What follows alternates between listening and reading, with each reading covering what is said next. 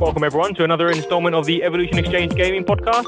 Today, we are talking about relationship management and touching on managing upwards and everything that's involved with relationship management in the gaming studio.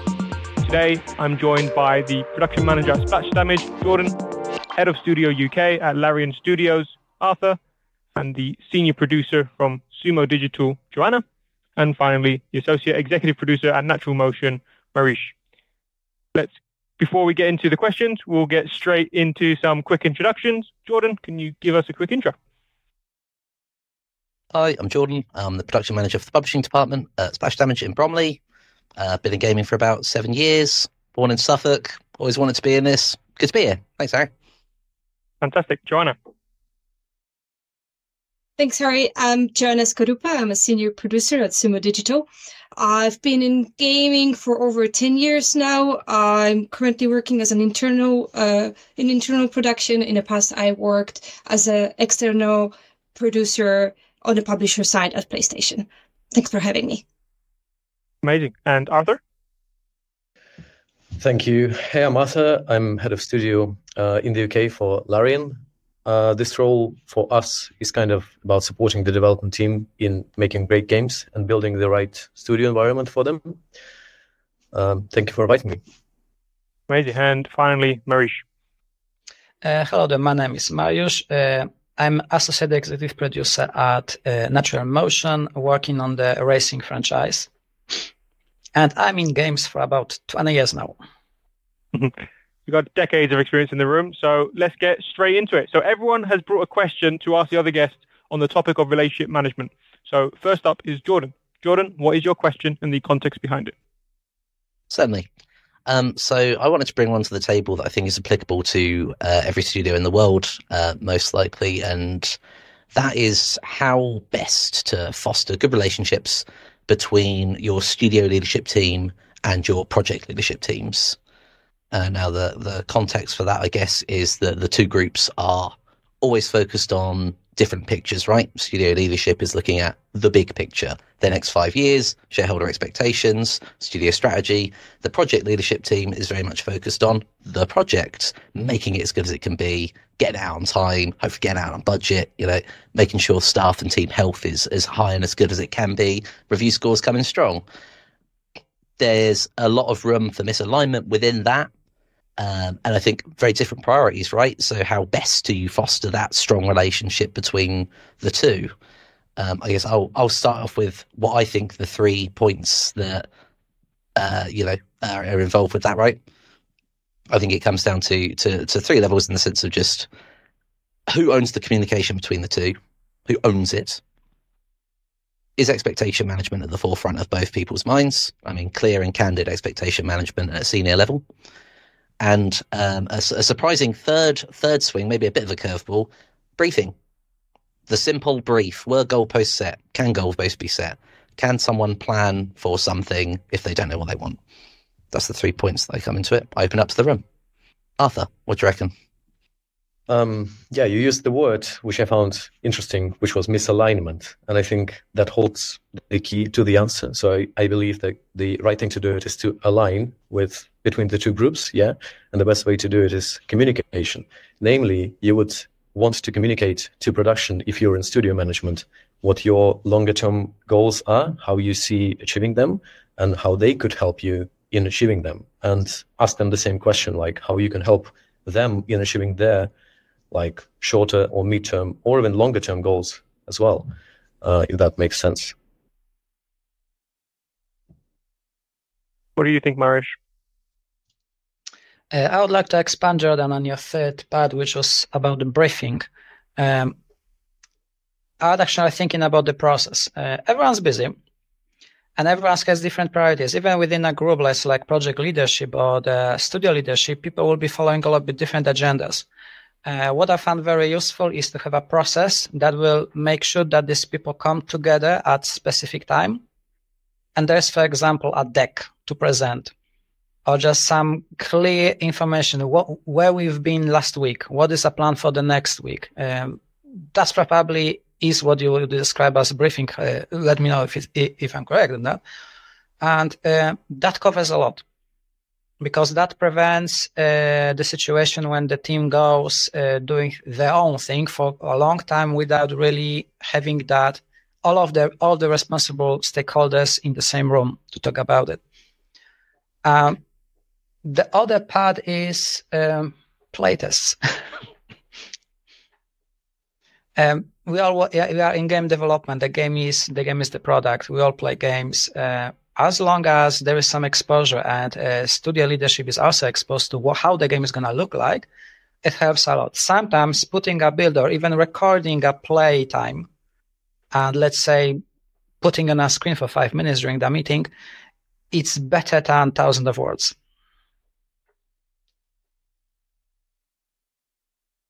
Joanna? Um, I think those are really good points, Jordan. And I think one critical one perhaps was missing from it, which I think is the studio culture. Um, that studio's culture affects so many aspects of, you know, the, the communication, the relationship, the trust, and not having the right culture will impact you and will impact your communication and will impact your relationship. Um, so if you want things to go smoothly, you have to invest in your studio culture. How would you do that, uh, Joanna? So, what would you think is a good culture? Like, if you had to make one from scratch? Don't think that podcast is long enough to talk about what what, what uh, added to uh, good culture. But things that, like in this situation, could really negatively affect it if you have that problem in your studio is, for example, blame culture. That will that will have a huge if if that's something that's you know can be recognized that um, at your studio that will affect that relationship and that will affect that communication. Um, so you want you want to build trust. You want to build um, you know people's confidence in in communication so they can raise issues and they can you know that um, what Jordan mentioned that candid talk about um, management of the expectation, what can be done, what can be delivered. People need to feel safe in order to be able to talk about it and and and if you have that blame culture if people are afraid they might not be raising those issues early enough and then that will then trigger a whole avalanche of, of things that will affect your deliverables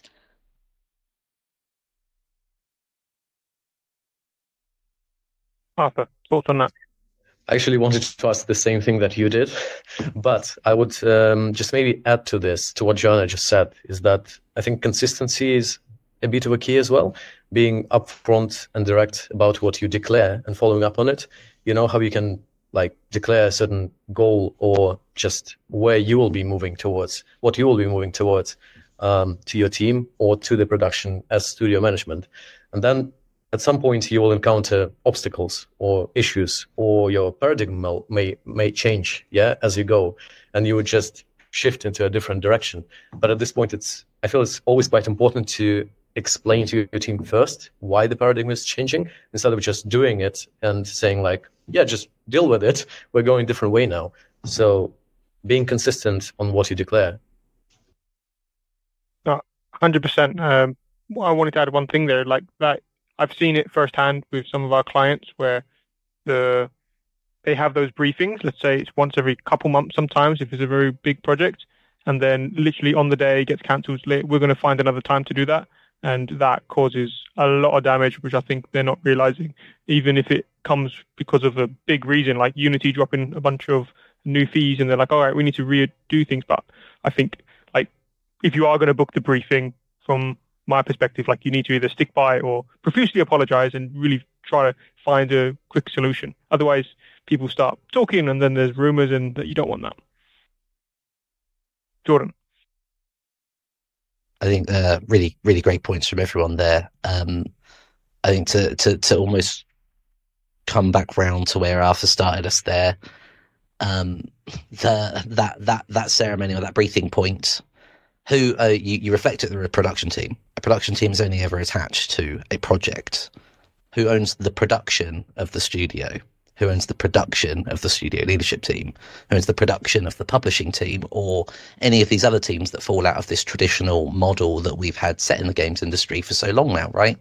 I think that you're absolutely right, both Jan and what you're saying in a studio culture where people feel safe to raise something ahead of time so it can actually be actioned almost with foresight before it becomes a major fire.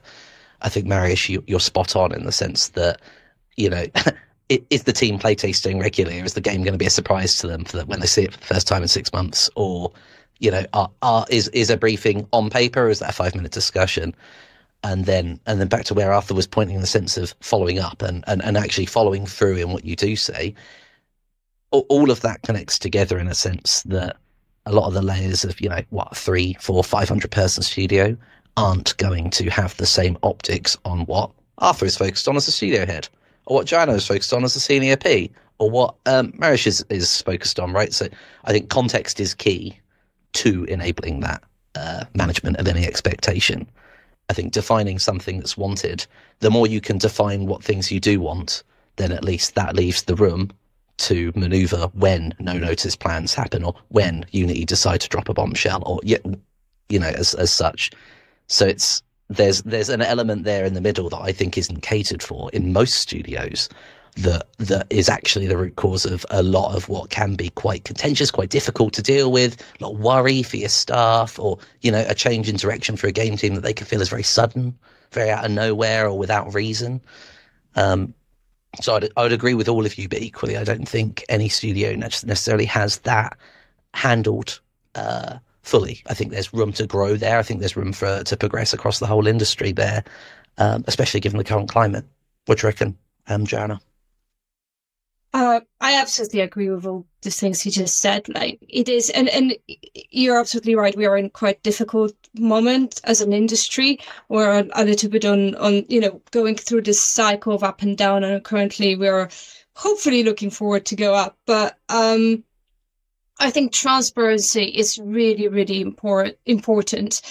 When you make decisions you need to provide the context and it doesn't matter on which level you are um, i really truly believe that hiding things away from people um, if you're hiding things because you're protecting people that's not gonna work because people people are not silly. They will figure out that things are going wrong and and it's not quite right, and they will ask questions and they will be guessing. And usually those guesses tend to be even even worse than the reality. So you're probably better off to offer them the truth and.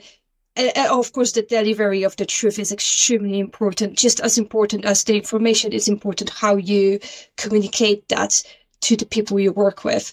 Um, so I think that the transparency, providing the context so people can understand certain decisions and, and the same, making sure that your expectations are clear. And it, it, it's both from the upper management and it's the same from the team leadership, from the project leadership team. You have to really put a lot of effort into communicating and, and making sure that you are on the same page and you are talking about the same deliverables and, and frequent syncs and debriefs. And going back to what Arthur said, um, that consistency, I thought that was a really good point because that consistency is a show of respect towards the people you work with. And that's super important for, um, to maintain a good culture of your studio.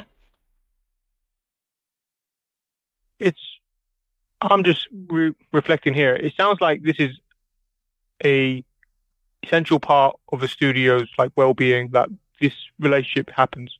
But I think Jordan mentioned something which has got me thinking like, who owns the responsibility to make sure there is good relationship between student leadership and project leadership? Because you might think that would be like, I guess the head head or the head honcho CEO would be very you know, interested in that.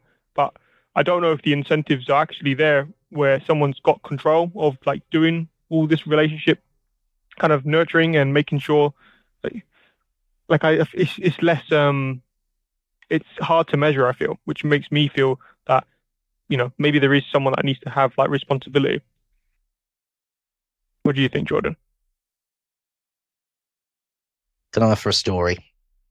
First first gaming job seven years ago a young Jordan uh, arrives at a very very small flat short notice He's left he's left startup tech. He's excited to get into games, working on his childhood franchise, a much loved franchise that I played since I was eight. Brilliant.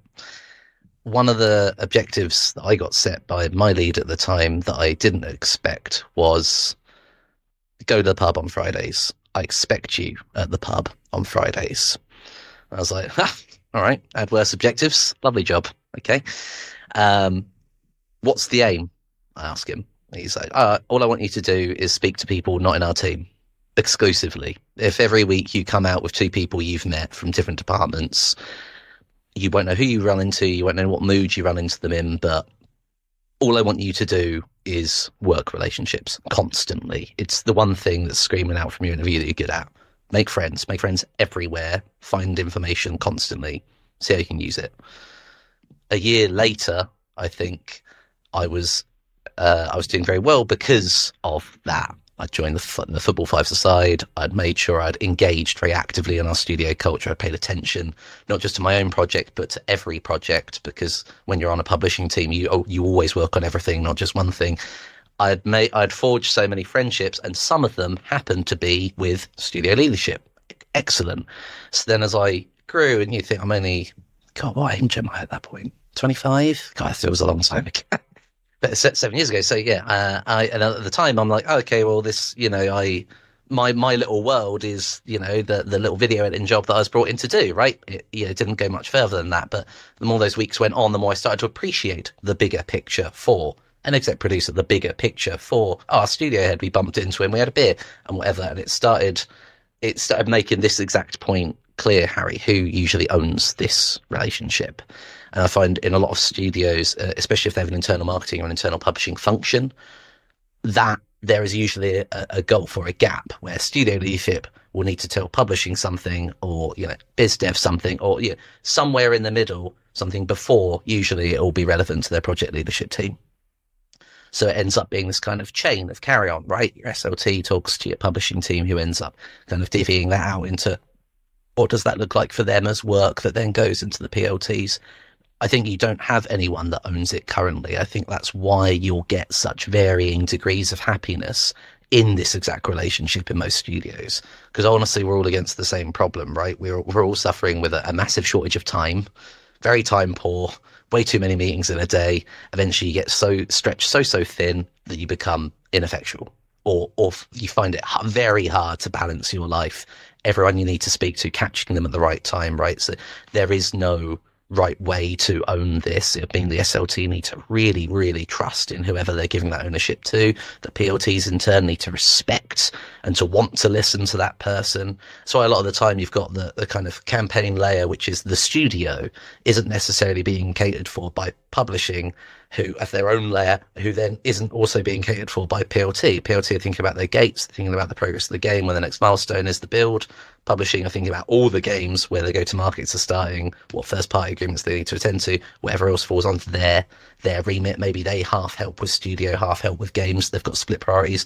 And then you've got your actual studio layer who are thinking, right, major work events for the year, five year plan, 10 year plan, even next, share, next board of shareholders review, etc. Right. I think everyone would have a different approach to it. The important part to underline is that everything can improve if someone is trusted enough to do that and you can negotiate both ways. And I think bringing it back to my original story, fostering good relationships, especially those way outside of your circle, all over the show, become comes in absolutely clutch when misalignments happen and you need to call on someone at short notice and you need them to believe you when you say, I will do better next time. I'll get ahead of this next time. We can do better than this. I promise you. And I want to spearhead making it happen. Mariusz, have you uh, got any thoughts? Uh, actually, I wanted to check on something. So, uh, the Friday outings that you guys had were they during the working hours or after hours? Uh, it was, it was, uh, you know, there might have been a, a cheeky half an hour early because it's a Friday, but always Fridays, and uh, yeah, usually straight after work even if it's just for an hour type thing. Yeah. So uh, just to be clear, I get your point. So I'm gonna uh, I'll be a little bit of a devil's advocate. But let's say you are a young per- young dad or young mom with two kids at home Friday afternoon, and you really wanna be with your family. What then? What your manager is gonna say about uh, about this? Or let's say that your manager will be sympathetic and say, "Oh, fine." Will it not exclude you from what you just described? T- totally. I, I, completely take your point. I was I was young, single, you know, new to the industry. I wanted to make friends. I knew what my one core skill was, which was making people like me. So I completely get that. But I hope there's usually enough studio culture. There's still lunchtime clubs. There's still early morning things before work starts. I think there's things where I, you know, you can try and include as many people as possible. But you, you make a really strong point, of course. Yeah, I had one thought there because we have a buddy system at Evolution, which works to an extent. You basically, hey, you're having lunch with this person, deal with it, and it tends to be quite nice because these are usually people very outside. Um, and I, one of our clients has a very nice thing where there's a week called Passion Week where everyone has breakfast together when they do have the office, and like most people come in. It's an optional thing, but that apparently does amazing stuff. And I think what Mariusz was said, like we usually finish at half day on Friday, and then the second half is more retrospectives. And if we're in, we might go out somewhere. So I think, yeah, there's a way which will cost company time, but from the sound of it, it would be worth it. Um, yeah, uh, Joanna. Before we move on to the next question, what do you have to say? Uh, yeah, I wanted to just build up on that because like both Jordan's and Mariusz's point were really, really good. I, I fully appreciate the benefit of going to the pub on, on Friday. The problem with that is that a lot of people are now working hybrid or they're working remotely. So one thing that can exclude you being just a really busy person, having kids, having to be back home. But the other thing is like people are often not even this in the same country. Um, so I think it's very important that you things like Harry you mentioned, like having that lunch and you can or breakfast, you can you can do that remotely. You can have a chat remotely. Uh, one of the things we were doing in my previous company was um, Friday lunch social. So it it was within your an hour of your unpaid time. But so it was absolutely uh you could you could volunteer to come. You didn't have to. But it was a nice thing to, no work topics were allowed and we would we would meet and we would chat about our weekend plans and we would just get this little window into the other people on your team lives just to get to know them a little bit more because i do think if you know someone and and as a person not just as a work colleague you will have more patience. You will be able to communicate a little bit better. You will be much more uh, likely to think the best of the, that person and, and, and much less likely to take their words the wrong way around. So I, I think there's a huge uh, value in making sure that you, you invest in your company culture and you have game jams together or you can have this, um, lunch socials or you you you sometimes maybe do i don't know a pizza thursday evening or you you invest the time and the resource into into people and people building relationship with each other. 100% and i just thought of something fun like i had an experience where a contractor started and there was a bit of friction because the communication was mostly done over text and just reflecting back it probably could have done with a bit of a relaxing kind of let's just chat for half an hour to an hour. And then of course most communication will likely be by text but at least getting out of the way because then what you said like people won't misconstrue things and it'll be a bit more empathetic right? Um, awesome. Let's move on to the next question which is from Mariusz Mariusz what is your question and the context behind it so the question is, how do you communicate critical issues to the team in advance? What is the long-term plan for this type of communication? I'm thinking here about something that affects studio on a whole. Let's say that um, there's financial trouble, or there is a buyout, or um, the layoffs coming, or something else that is really important for everyone. And the context for it is that um, our industry is a bit schizophrenic, I would say.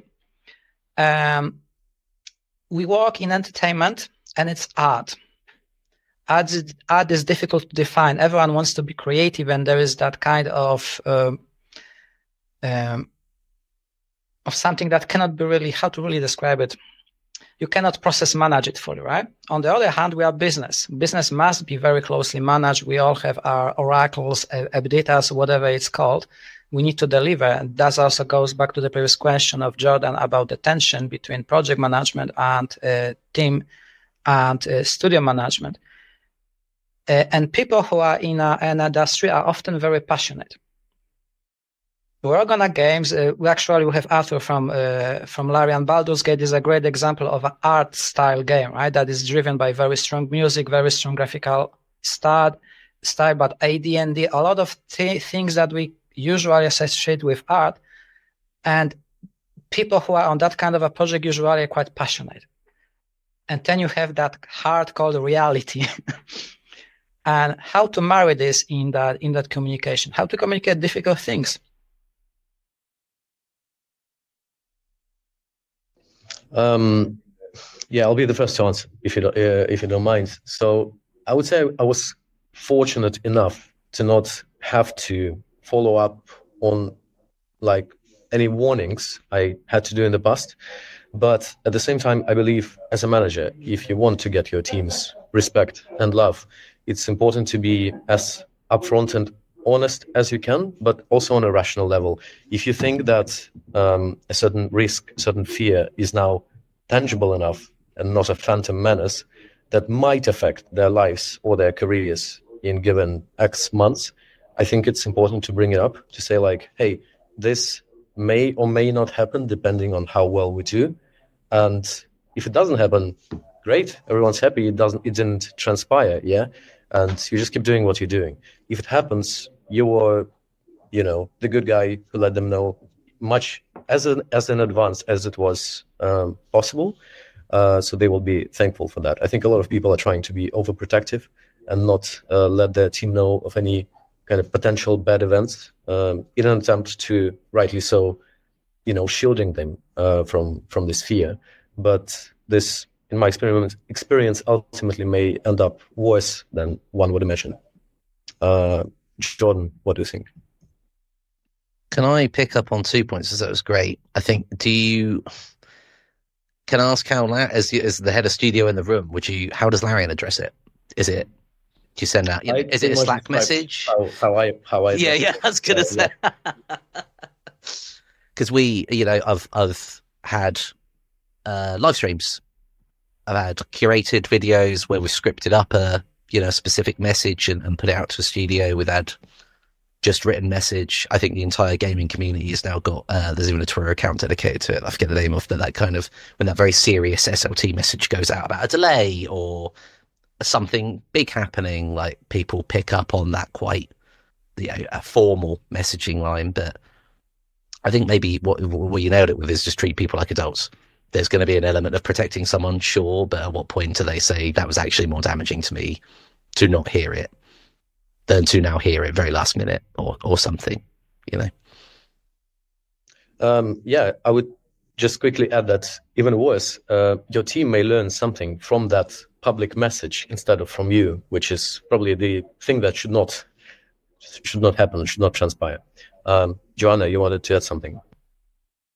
Sure. Yeah. Um, I think that's super important that you give people heads up. There's nothing worse than think you're secure and then suddenly all of like i don't know after thursday lunch you get told oh actually you don't work here anymore here's here's the door it, people need to be able to prepare for things like that. If something is coming as you said arthur like if it's too early no point of, of scaring them. But once it becomes tangible risk then i do really think it, it should be not only communicated but also people need reassurance that the studio is putting medication in, in place to avoid that risk so it doesn't happen or a plan what what do we do if it does happen? Like what's going to be our strategy? Um and i also think it's really important to allow q&a um and answer those questions but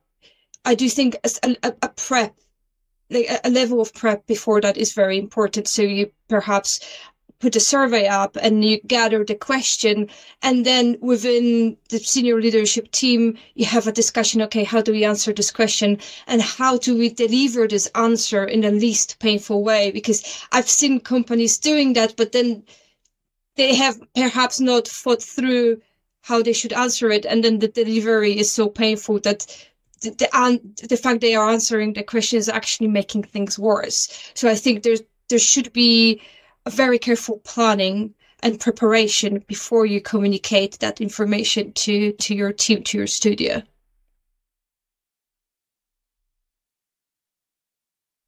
can i uh can i curveball you there a bit joanna absolutely that prep takes a lot of time senior leadership is usually the most time poor. Getting them to sit down and align like that properly is is maybe going to be difficult to to make work to prepare for thoroughly. Do you then run the risk of over preparing, overthinking it, saying something that maybe damages you in the long run? I, is a is a a really good is a really good point. Or, uh, or, or do, you, know, do, you, do you delegate it to PR, even to comms? Do you have an internal comms function, perhaps? Do you Mm. have enough trust in them to handle the messaging? But then you've got to be the person that delivers it and owns it. So you're going to feel slightly aggrieved if it doesn't go down well. And you're like, oh, so and so just set this up for me, and now I've just eaten a eaten a sword. This is awful. I'm really glad you actually pointed out because I also know while you're delivering that message to your people, you're probably also really hard working at things not happening to your studio and you're between a rock and a hard place. And I, I fully appreciate how difficult position that is. And also how for people who are in that position, it must be extremely difficult to be thinking, Hey, I might lose those people. I might lose my studio. That must be awful. And, and I, fortunately never been in that situation and I really don't envy anyone who has. Um, and I, I appreciate it's hard to prioritize where you're there. So maybe perhaps don't spend too much time, but just not make it an afterthought. Don't, don't just read the question during the meeting with your staff. Give it just a little bit of a thought previously so you don't, you don't just wing it on the spot. Um, yeah. Um, Harry, do you, do you have any thoughts about this? I do, but it's more it's more questions really. So I'll go straight to Arthur and then Mariusz first.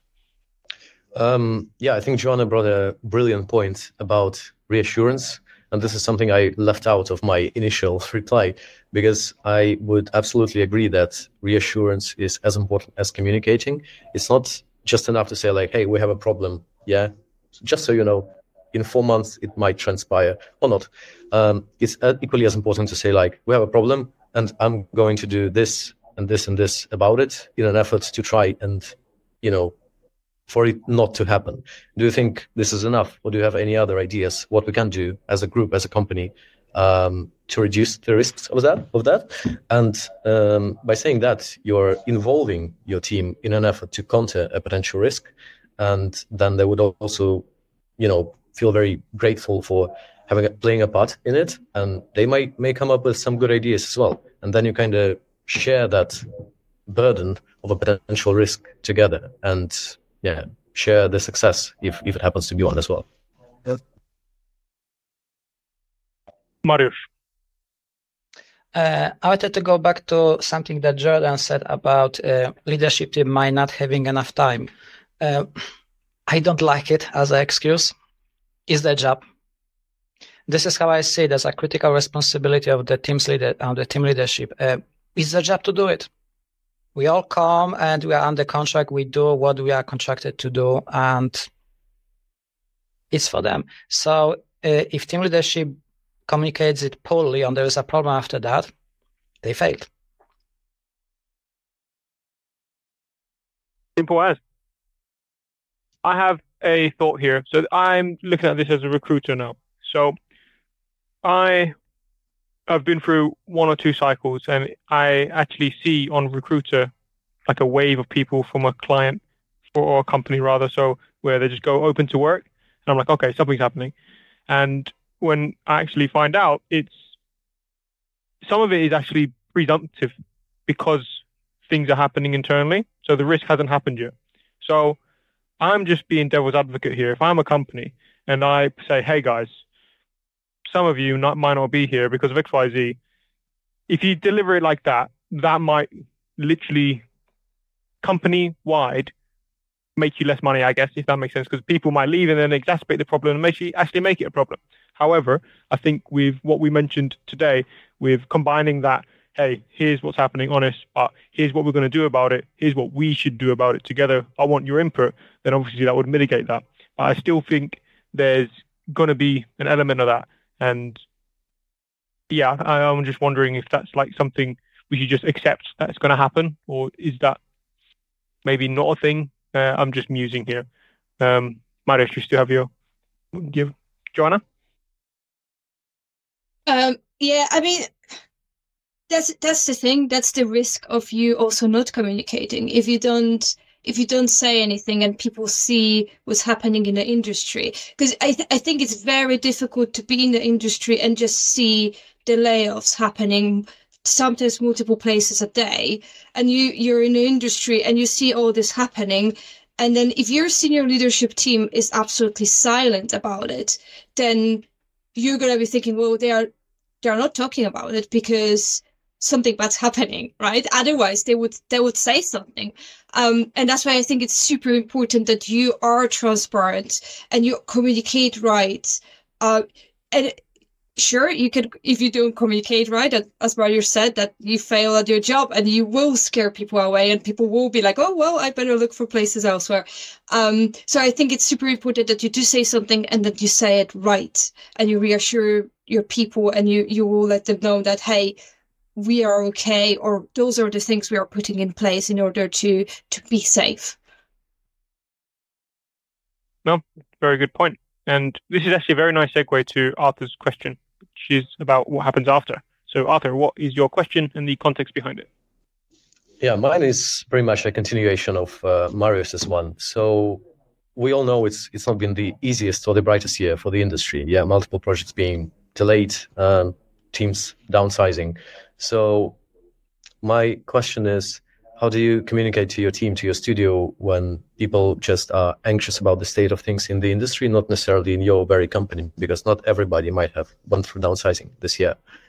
And then, what's your personal take on how the industry will recover and possibly when? This is more like, yeah, more like a prediction thing. But uh, yeah, what do you think? My personal take on it, I'm generally very optimistic about the industry. I think we all here love it. That's why we're here. So I would say it always has to get a little dark before you see sunlight.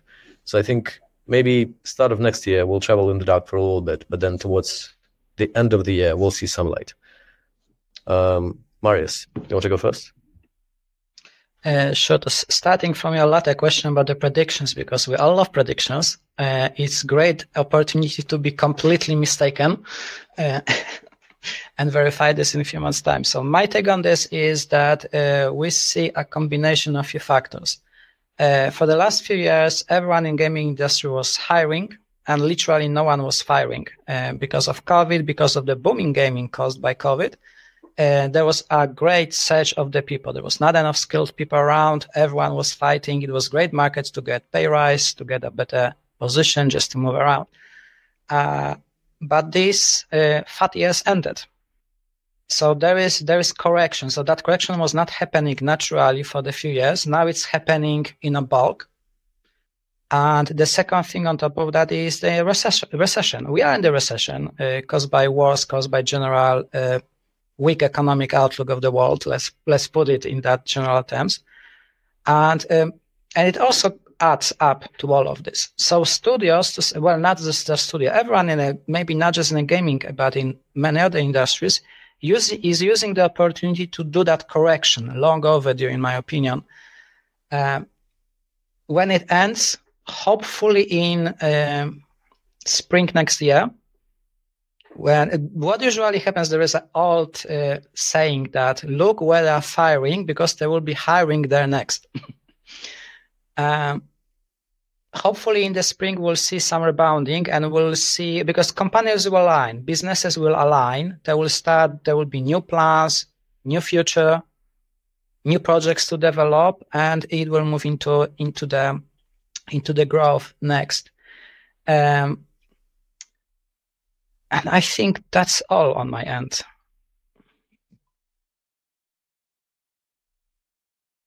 uh I reckon there's. I think you're absolutely you're bang right, Arthur. I think there's, although it's a period of darkness, there's so much to be optimistic about and so much to be excited about. And we wouldn't be here, and I wouldn't be loving my job every day if I didn't, if I didn't want to be in it. If I, you know, if the turmoil was too much, then sure, you know, that's that's fine. I'm sure. But um, in terms of what will happen in the future or going into next year, um, how do things pan out? I think there's maybe three very interesting points that you could look at uh, there or, or, to point people at. Maybe let's start start with one relevant relevant to Larian. Hard year absolutely no shortage of phenomenal titles dropping, and I do mean phenomenal titles. I've never seen a game of the year that I think is more contested. Baldur's Gate 3 does have my vote, by the way, Arthur, but but you know, it so so many titles that are really nailing it home. So it's not that the projects aren't there. I think maybe this the underlying uh, reason for, for for businesses for studios as an industry is they do take a lot longer to make than they used to, and they take a lot more money to make than they used to. And maybe Baldur's Gate is an excellent example of a title that I think has used early access really, really effectively to manage that prolonged production cycle. And you look at a time now where there's press around other games where they're being crunched to try and get uh, another another installment in a franchise out in under two years, in barely a year and a half. We're cutting this, that, and the other to try and make it work. On the other end of the scale, you've got games very happy to be in early access for as long as they need to be to get it bang right. So when they do release, when they do go to market, it's a phenomenal reception. And people are lauding, oh, it's almost a different game to the one I started playing a couple of years ago. Wow, just improvement on improvement on improvement. Look at look at look at this weaponized development cycle that's now been communicated well, harnessed. I fostered my early adopters so strongly. Like I think there's no shortage of great titles around the corner for this industry, despite how how difficult things are currently. I think Mariusz is, is bang right from the second point on economy so many factors right now that we have absolutely no control of. Like none, none. This most of these most of these uh, the redundancies things going on. A lot of them are nothing to do with the people involved or that they're actually getting affected. Some are. Some will be a mismanagement of a project, maybe, or you know, funding of the publisher not quite being where it, you know they thought it was going to be when they started the project three years beforehand. Now they're at year four, and it's like, oh god, factors that are outside of your control. You know, we can only hope for the world to be in a better place this time next year. So I'll on that. And um, although I, I, know it might have come up a lot for um, people, it might be might not have. Don't know. You, you guys tell me. Hybrid versus in office. I think most of us around this table remember COVID or pre-COVID. I was in the studio every day. I was at my desk every day. I was talking to people every day. I was seeing my project leads and my studio leads every day.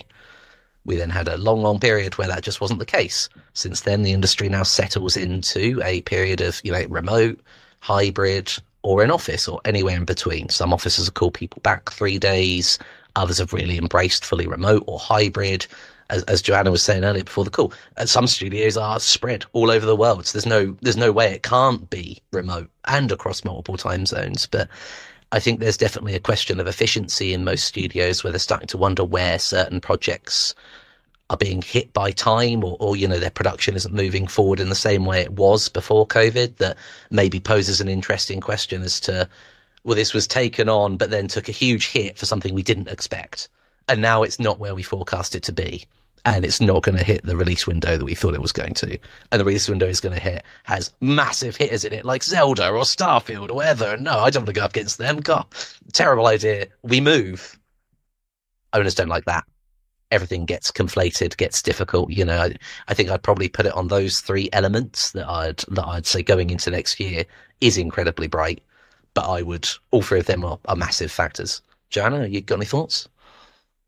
Um, I, I think all your points were really good, and and they're touching on like things that are extremely controversial, like what is the right like so many studios are now advocating okay no remote is great. No you have to be in the office. And it's it people have so much to say. And i think either any of those options comes with with positives and and trade-offs. So it whatever you do i think you have to set up your studio in order to be able to do that right um and efficient. Because it is true we are let's say relatively young industry and there's a lot of inefficiencies because this is a creative process and we are also very user centric so it's very normal for a game to go and do a user test and realize oh okay we're actually not making the game or the game is not the, that we wanted to make or like the game's not successful in what we are trying to achieve and then they have to pivot and that could add to the development time. And there's the other question uh, and, and that is definitely very controversial especially with with the news of the gt um, a6 that um, what what should be the price for for the games we are making? Because you go to the cinema and, and you pay for a movie and you let's say be, you, you're in the cinema for two or three hours and pay 15 quid um, you buy a game that right now we, we all the games are so huge. They are so huge. They're open world games that you then play for, you know, dozens of hours. And then you're, you know, you have a team that worked on that game for five plus years. And the expectation is, oh, that's going to be 50 quid max. 50 quid is already expensive. But then, you know, the budget might be 250 million in order to be able to deliver that game. So what is the fair, fair price? Are we, are we really being like and I know I'm coming from, you know, inside of the industry, so I, I understand the amount of work that goes into making a game. But I I would question whether our pricing of the games are quite right because I don't feel they moved that much since, you know, when I was a kid, I remember games were incredibly expensive and you would buy a game and you would really play it non-stop. When right now you can you could just pick up a game on steam for 15 quid and you can play for it for one evening and just bin it because it's so little money so you feel comfortable doing it. And maybe perhaps you wouldn't have done it if you if you really had to do your research and buy precisely the game you want and then you know invest in the right game rather than buy 10 um because buying a game and then not playing it is also dangerous to that game. If there's a game that has a server that needs players in order to to you know pay for the server, then that's a huge issue as well for for any game that you know how many great titles had to retire their servers because they are not hitting the player numbers. Um, so yeah, I would just pass this to Mariusz. Mariusz, what do you think? I actually wanted to follow up on the first part of the of question of Arthur because I responded to the second. uh, so sorry, uh, a little bit of a change of a topic. So um, it was about the communication within the studio um, about events that are happening outside of, for example, something in the world or something in the in the industry, like wave of layoffs. Layoffs. What are studios gonna say about this? Uh, so my opinion is if studio management is not going to say anything about this, then people will start creating stories. No one's stupid. Everyone is interested in his own uh, well-being. And if there is no communication, people will start figuring out why there is no communication. Does it mean we are all good? Or is there a problem somewhere? And that comes back to the what was already mentioned already. Sorry, um, I just said already three times. uh, it's about uh, studio leadership knowing when to say what. Timing is very critical. It cannot be set too early. It cannot be set too late. But for example, uh, when I am uh, on a big call, let's say that there is a quarterly review call, a revenue call of, of a company, then I do expect the boss of the whole com- company to address an issue like, let's say, uh, war to just say something about it. What's the company stance about it? Especially that in a, in our case, we have a studio in in one of the one of these countries. So I do expect team leadership to say something uh, about that kind of issues. If they don't, I will start creating stories. So that's my answer. Lack of communication is also uh, uh, a communication, but probably not the best in that case. No, 100%. And I love the idea of just using the monthly or quarterly reviews you have because then you can just kind of you can assume what the people are really thinking and just kind of set the conversation rather than let people set a conversation that is going to be worse, right?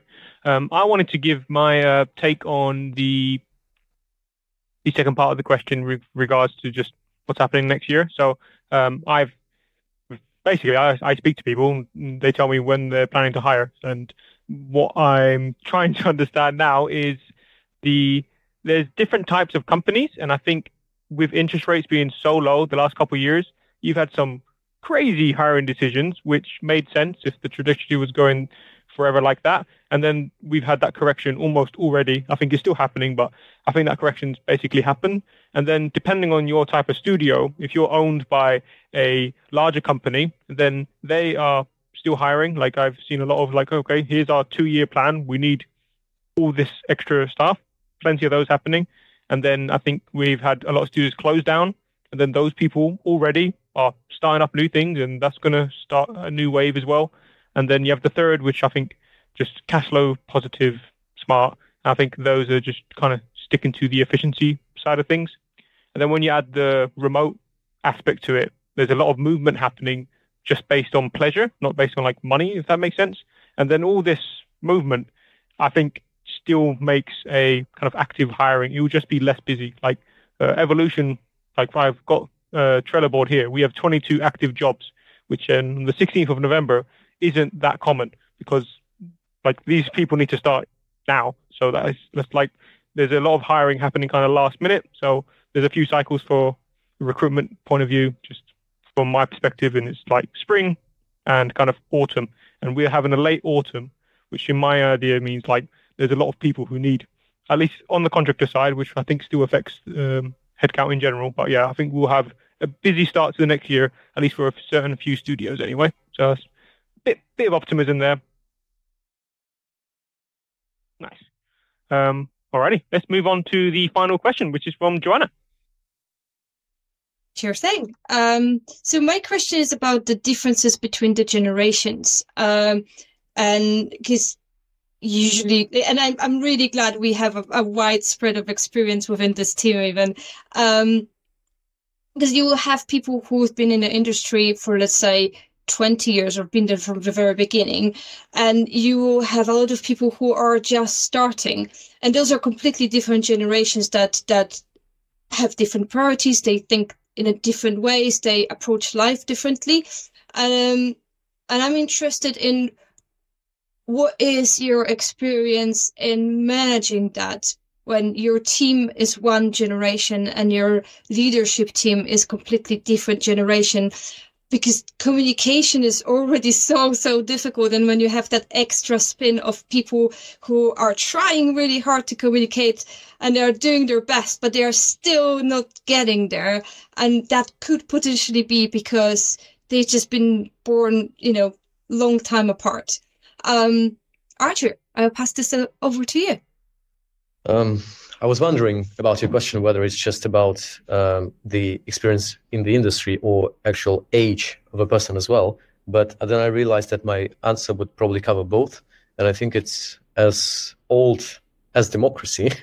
Uh, surprisingly, the the answer is representation. I think when you have different kind of people, like diverse people, um, both senior and less so, um, both in management and on the project team, then you have different voices uh, that include all of the groups and that make it easier to connect with each other from like both sides. Um, i i think this has worked well in all the teams all the companies i worked in. So this would be my answer to your question. Uh, mario. Yes i am of opinion that attitude has no age and that differences between generations are overrated. Yes, every generation will have a specific uh, myth. Let's say that generation of my grandfather, the myth was the World War. So that, that they were very occupied on this, and that was what dominated their life. But uh, if you think about it, if you speak to someone, um, you will find a connection to that person. Both of you, for example, may think similarly on in the terms of project management. There is a common sense, there is language. So, yes. So, in my opinion, yes, there is something to it, but I wouldn't overstate it. It's about who these people are. That kind of leadership, let's say that there is a leadership X, right? If they behave in a specific way, they will try to select people uh, who will match their way of doing things, irrelevant of generation. They will just follow up on that. What about preferred communication styles? Because I feel like there is a significant difference between a 21 year old and a 42 year old in terms of their default communication style. Like if you were onboarding um, either type of person there into a studio, I feel like there might be a, a, little bit of education, maybe of like, hey, here's how we communicate. How do you prefer to communicate? And then maybe syncing on that because I think um, the default sometimes is maybe too little calls or maybe too much calls, not enough asynchronous communication. Um, any thoughts on that? So if I can, yeah, I can follow up on that uh, yeah. as well. So we all were young at some point. We went to a company and there was that difference that you just described. Mhm. And the question is, is it a generational difference or experience difference or difference of doing things in a specific way? Because communication is, of, is often a quiet trait. We do not communicate. I, I certainly do not communicate uh, now as I communicated 20 years ago. So it's about, uh, again, for me, it's about attitude. Someone comes to their work and that, but that person is either narcissistic or great, uh, wants to do things or doesn't want to do, maybe entitled, maybe really good team worker. You pick and choose and communication and also the skill is something that you can learn. Yeah. And we are all people. The people who are 20s are not really a different species. Even though some people think so. Uh, Jordan. Yeah, um, I think what Mariusz is saying is is yeah, kind of holds true, really, right? It's it's we're a young industry. That's maybe worth underlining, right? When the game is actually a kickoff, truly. What arcade cabinets in the late seventies, early seventies, maybe. So that puts us at what fifty three years old, incredibly young versus most other established industries. Think automotive or you know, wider tech or anything else like that, right? So I think Joanna has a really strong point that there are people, veterans now of the of the industry that came up doing things a different way. Maybe came up in a studio when they saw it in its golden period, where maybe things were a little smaller and a little more agile, a little quicker just to punch through, get things done. Maybe it was more of its time. I think there's definitely uh, a, ge- a case for a generational difference to be there because in the same way that my dad's school experience was not the same as my school experience because his teacher hit him with a slipper and he thought that was fine. You know, what? The countryside in England in the seventies, mad. But you know what? What? What? What's what's happening in the studio now? I think there is definitely, as as to your point, Mariusz, that the communication style is what's different, not the generations. Generations are always going to be different. There's always going to be frictions like that, no matter what. I think only the other day, um, one one of our leaders was saying to me how I was making a point about briefing. He's saying, "Well, the the older staff in the in the studio really just want to know exactly how to do something right with absolutely no room for failure." I was like, "Okay, right." He's like, on the other hand, younger people in the studio like to be able to express their opinion or put forward their plan or pitch something that they think could work, and even if it fails, they just want to see it fail quickly and move forward again and and go again. We we go again on that type of thing. And he's like, that is two distinctly opposite styles of working, where one person needs to be plated an exact recipe for success, and the other person just needs a clear enough communication at the very beginning as to what is expected that they'll try and hit it, and even if it doesn't hit, they feel more appreciated and more involved in the cycle by even falling short and going again. I know there's a risk there. You go around in circles, but I feel that's more to Mariusz's point that the communication style up front is is the acquired trait that helps alleviate all of this. Whether you came up in Bethesda in its founding years, or you know you was part of a I don't know bull, bullfrog when it was making theme hospital and bangers like that. You know, whatever age you entered this industry, it has grown monumentally in the last 20 years, let's say 23 years, probably since 2000, a lot has changed. A lot has changed about publishing. I mean, even the, the emergence of Steam as a digital storefront, that was a huge, huge wave for the entire industry to all of a sudden not have to deal with physical SKUs and for small developers to be able to just push a game live to a community and not rely on one of six or seven publishers that owned everything. And if they said no, you just didn't get in.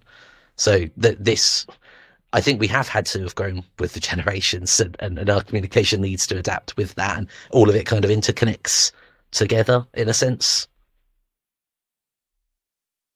Thanks so much, Jordan. That's uh, you've put it really, really well, and uh, and I absolutely agree with everything that's been said. That I think, they, I think emotional intelligence is extremely important. Being able to recognize where we are different people, and I think open mind from everyone involved in that communication is also super important in order to be able okay this person is different. They have the different things drive them. They are they are motivated by different things or they, their needs are different.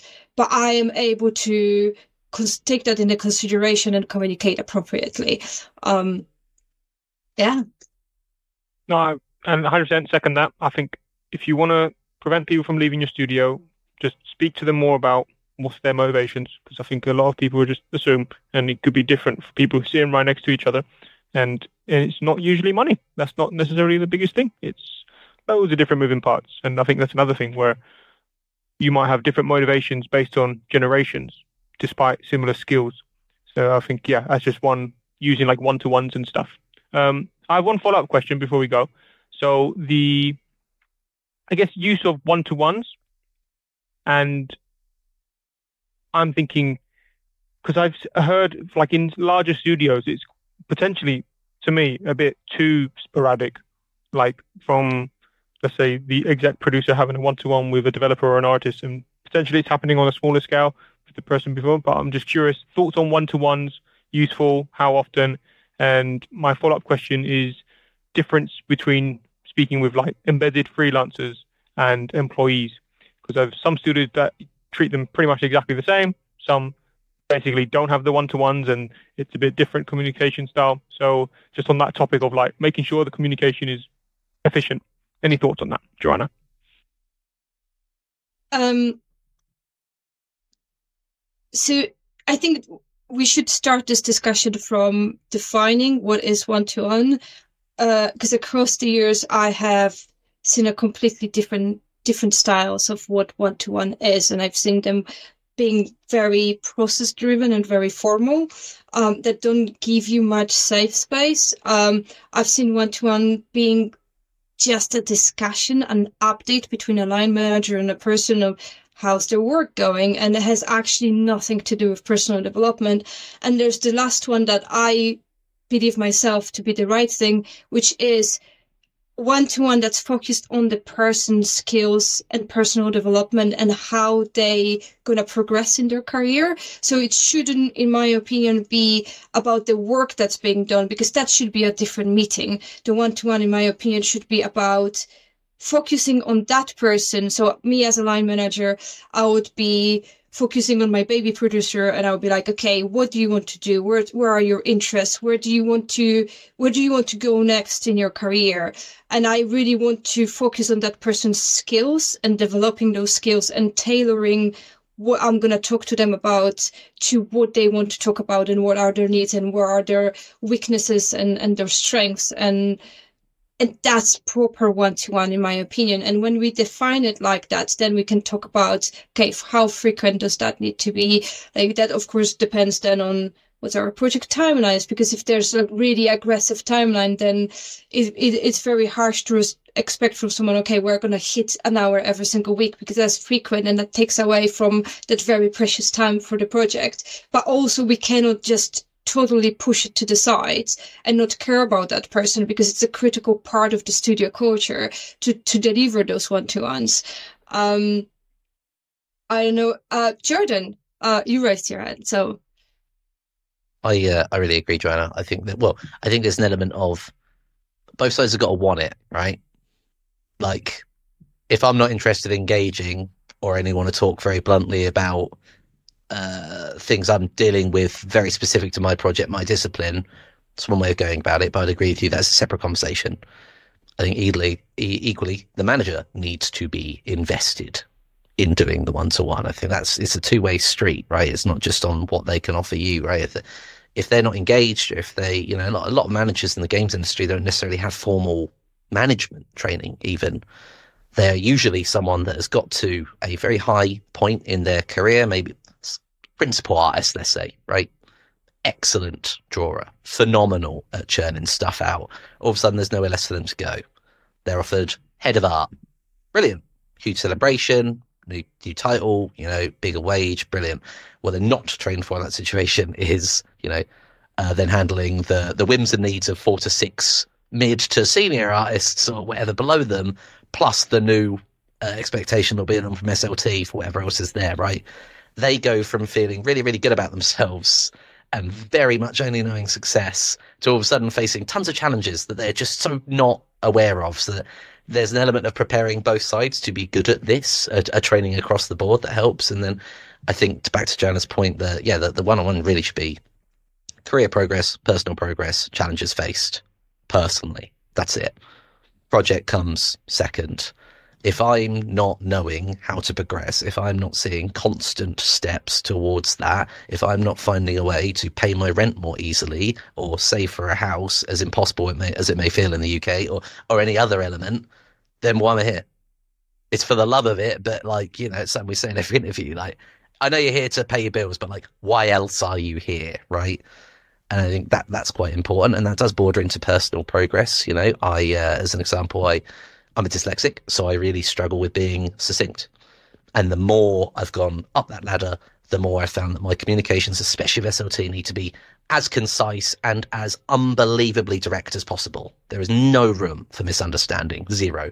And if anything gets lost in the reads, or they only half read a message, then I've already failed, and we're we're off track type thing. So you know, even a personal thing like you need to speak less, Jordan, or you'll need to communicate, or use an AI to help aid your one pager into four lines or four bullets or whatever. You know, that's as a detail orientated person in production versus the person I need to speak to has a hundred messages waiting for them. I'm only one one hundred for their concern, aren't I? So I feel that you know there's an example of personal versus career progress, right? And then the only thing I want to say to you outside of that is challenges. Is there anyone I'm dealing with that I could be better with? Is there anything I'm doing? I want to look at myself there and have an honest and candid reflection from my line manager as to what you could be doing better, where you're thriving, where you're not, how can we improve that? All of it should be positive, constructive feedback that moves you forward. And I think that makes one on ones really important, whether that's monthly, whether that's weekly. Weekly might be a bit much, to be honest. Depends, you know, depends how time rich you are and how effective you make discussion. I personally find that, you know, a good two hour, let's go at it at the end of the month is a lot better than you know, six individual 15 minute check ins where I can't even really get into the meat of what I'm facing, right? Arthur, have you got any, uh, got any thoughts on this? Um, yeah. So as, as to the question itself, I would say that, um, we do what we call a performance and development one-on-ones at least, at least annually. And that involves providing feedback, providing direction on how to improve, you know, what to focus on and what has been really good. And as to Harry's second question on embedded freelancers, I would say if they are like long term with us, so meaning more than a year normally, then we treat them in a similar way. So we also have one on ones with them where they give where we give them feedback and direction for, for improvement. Lovely. And I love the distinction of the one to ones with the personal side because I feel like that means you finish every one to one with basically action points for both usually, because then the person was like, all right, we can improve this and this, and you're not getting an improvement on your skills because of something we're not doing. We can actually do that, which is great. And yeah, that's a very good point with the uh, contractors as well. Like after a while, you kind of need to treat them as embedded because then you just get the full experience. And one point I'd make because we do a weekly um, check-in for contractors in their first month, and it's unbelievable how much we catch. And that's just me speaking to them as a recruiter. I wasn't even working there, so I have a weekly catch up with the hiring manager and the contractor. And yeah, I think the first month, kind of typical. You usually have a touch point with HR, for example, but yeah, I think every week just saying, "Hey, what's happened? What could be better?" And then after that, monthly, bi-monthly sounds like a good time. Jordan. Yeah, I think. Sorry, forgetting that you put you pointed that out on contractors as well. I think for a lot of people in the industry, depending on the studio you work for, co-development can be their experience of of that. Uh, or maybe they've yeah they've graduated outside of it and now they're freelancing back in type thing. I think there's a question there of studio process, and I, I can agree with Arthur more in the sense of you must you must if not initially you must eventually grow to embed them and treat them as the one and the same team, right? If they they're not going to be invested in the success of your project or they're going to be very systematic about their completion of just X 10 boxes that need to be ticked based on their statement of work and nothing else, and thus never be part of that team or be celebrated at the end with that team. If that's how you're going to set the relationship up to begin with. So if they're a disposable work source that you don't want to involve in your culture and that team's excitement to show them the give give them part of the show and tell. Make sure you're seeing and crediting them as much and as vocally as you would any other part of the team. I think very easily they, they end up falling off or, or, or feeling like they're out of the loop. And especially for any teams where they're on site a lot, so things are moving, you know, 50 miles an hour, and we're not setting up 10 extra teams team meetings a week to keep them involved, to keep them up to date, to keep them on board, to constantly back and forth on questions. All the more so the need for, you know, a touch point, dare I say, a DevComs manager or someone to keep owning and making sure there is a relevancy there that keeps that team invested in the success of the game they're on, even if that contract is, you know, six months, or even if that one person is only in for three concept arts or whatever. Like, yeah, super, super important, I think. Joanna. I just want to add to to what you've been talking about. I think it's super important that we and, and really what Arthur said. I think it's super important that we treat contractors just the same as anyone else in the studio. As soon as, of course, we don't do it straight away, but there's a process to it. But I think the goal should be that we treat them the same because those people will embed into your team. They will make friends. If you treat a bunch of people as, you know, the more important ones and the, the second batch as well they are not as important. We don't care about them as much. And then you disrespect them and the people who they made friends with the team they're going to witness that and that's going to affect them. So it, there, there's this negative impact of mistreating your contractors because your team then will be like oh well if we can do that to them who else can we do that to? So it's super important that we respect all the people within the team. They are all contributing to our game and they're all people and we should treat them the same. And and you know, of course, if you know we are getting contracted just for like I don't know, really quick jobby for like one month, then you're not going to invest all your resources in having frequent one-to-ones with them. So there's the, the, we have to be reasonable with our approach, but also we have to come from the place of assuming we are going to treat them right and with the res- with respect they deserve.